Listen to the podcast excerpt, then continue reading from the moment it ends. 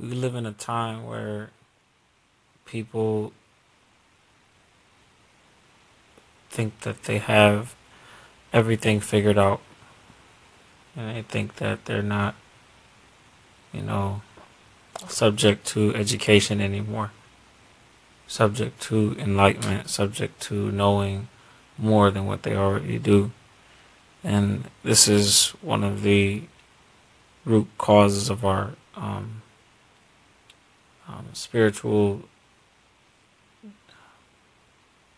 deprivation. And Satan was actually the first one to ever have done this.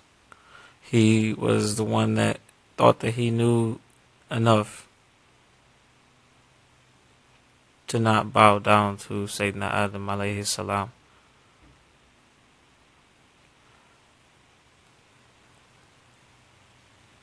It was a reflection of what's happening right now. We can't allow ourselves to think that we can't learn again. We can't allow ourselves to believe that we are educated enough to not know something new every single moment of our lives instead of every single day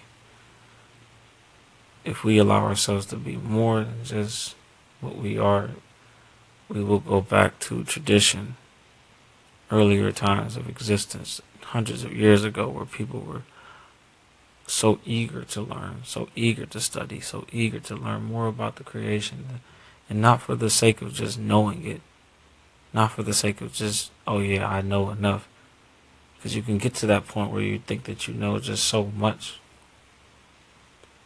for the sake of Allah, for the sake of all of the beautiful things that He has created, for the sake of everything that He has done for us, for the sake of not just making dua for more, but to make dua just to be thankful for what He has given you already.